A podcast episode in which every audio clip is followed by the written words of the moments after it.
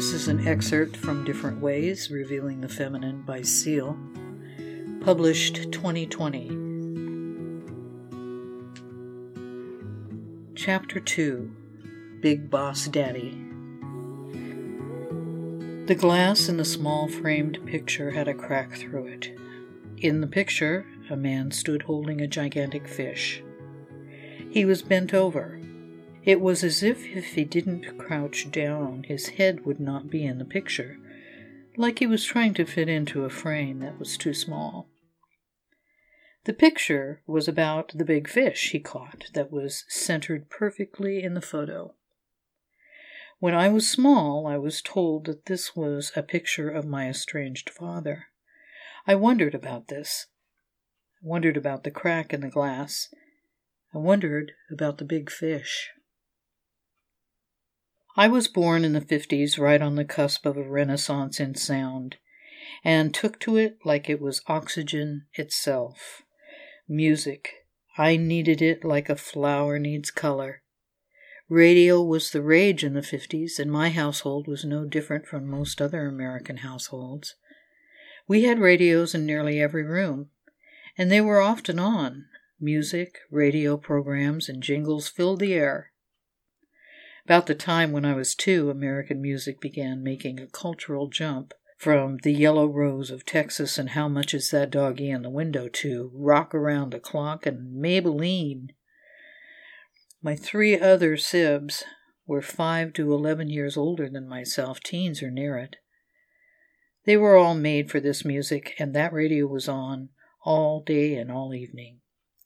We enjoyed the new sounds, and so did the local radio station, who reformatted its programming to this new rock and roll music that was all the rage. My mother, a single parent of four, a divorcee with all the innuendo that went with that kind of status at that time, worked as a dispatcher at the police department in the small Northern California town where we lived. It was a good job, when I was tiny, it was brought to my attention by my caretaker, Nana, that my mother would be on the radio with the traffic report in the morning certain days of the week. The radio was always a central part of my home growing up, so to have my mom on the radio was tantamount to my supple mind to being very special. I hung on every word, listening to her announce traffic tickets issued and the like. I heard her voice spilling magically out of the speaker. She was gone, yet there, both. Perhaps that is where the tender warp began in my tiny imagination. As fate would have it, the radio station we listened to featured a rock and roll format and had a DJ named Big Boss Daddy. I'd listen to that low, mysterious, trained voice and swoon little toddler swoons over what I heard. That deep and enthusiastic voice introduced all the artists before the music played. Being very young, I was under the impression that all of these artists were sitting next to Big Boss Daddy and lined up outside the actual building waiting their turn to play their songs. I assumed that they were playing these songs live for us to listen to, and I thought the whole thing was magical beyond anything I knew up to that point. Having a male voice on my radio that went under the moniker of Big Boss Daddy must have resonated deeply into my missing father centers and filled the bill nicely. I was living large in my imagination until some time later when one of the records skipped on the air.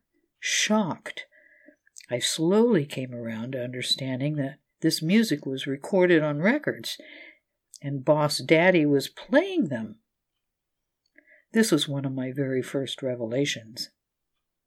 The first time I was ever aware that I had to adjust my awareness to accommodate new information. I did so and loved him no less for this new awareness, though he did lose some omnipotence. As I grew up, I listened all the time to the radio with my sibs. We got the Philco record player sometime in the late 50s, and my brother joined the Columbia Record Club. The record club was a clearinghouse for vinyl records that seduced thousands of dollars from young American teenagers and their parents by promoting stacks of free albums. And all you had to do was come up with the dough for a few regular priced records much later. Who could resist that? My brother was financially bankrupt within six months, as I recall. The Philco sat in the middle of the house and it had a radio in it, so if it wasn't tuned to rock and roll at the station, it was plowing through the grooves of the Beatles or the Everly or later the Righteous Brothers. I was all in. I had grown to love music like it was what fused my entire skeletal system together. There were no squishy feelings for rock and roll in me. It was my rock, and I rolled through my childhood hanging on every note and misheard lyric as if it was the only truth worth knowing. I got to see Boss Daddy and his beautiful wife when I was older, and I keeled over both of them. There was a holiday festival at the mall. I begged Mom to take me, knowing he was a featured presenter. Mom parked the car and was taking forever to get out of it and lock up, and that is when I saw them. Mr. and Mrs. Boss Daddy, I nearly fainted, I was so overcome with joy. They were rushing across the parking lot, and Mrs. Big Boss Daddy, she was dressed in a felt poodle skirt decorated with Christmas ornamentation, with a little bolero vest I watched as they hurried along hand in hand, laughing as they made their way towards the event at the mall. What I felt at that moment was a flush of pure bliss. I was so in love with both of them I could hardly stand it. To this day I can feel my heart leap at seeing them that first time.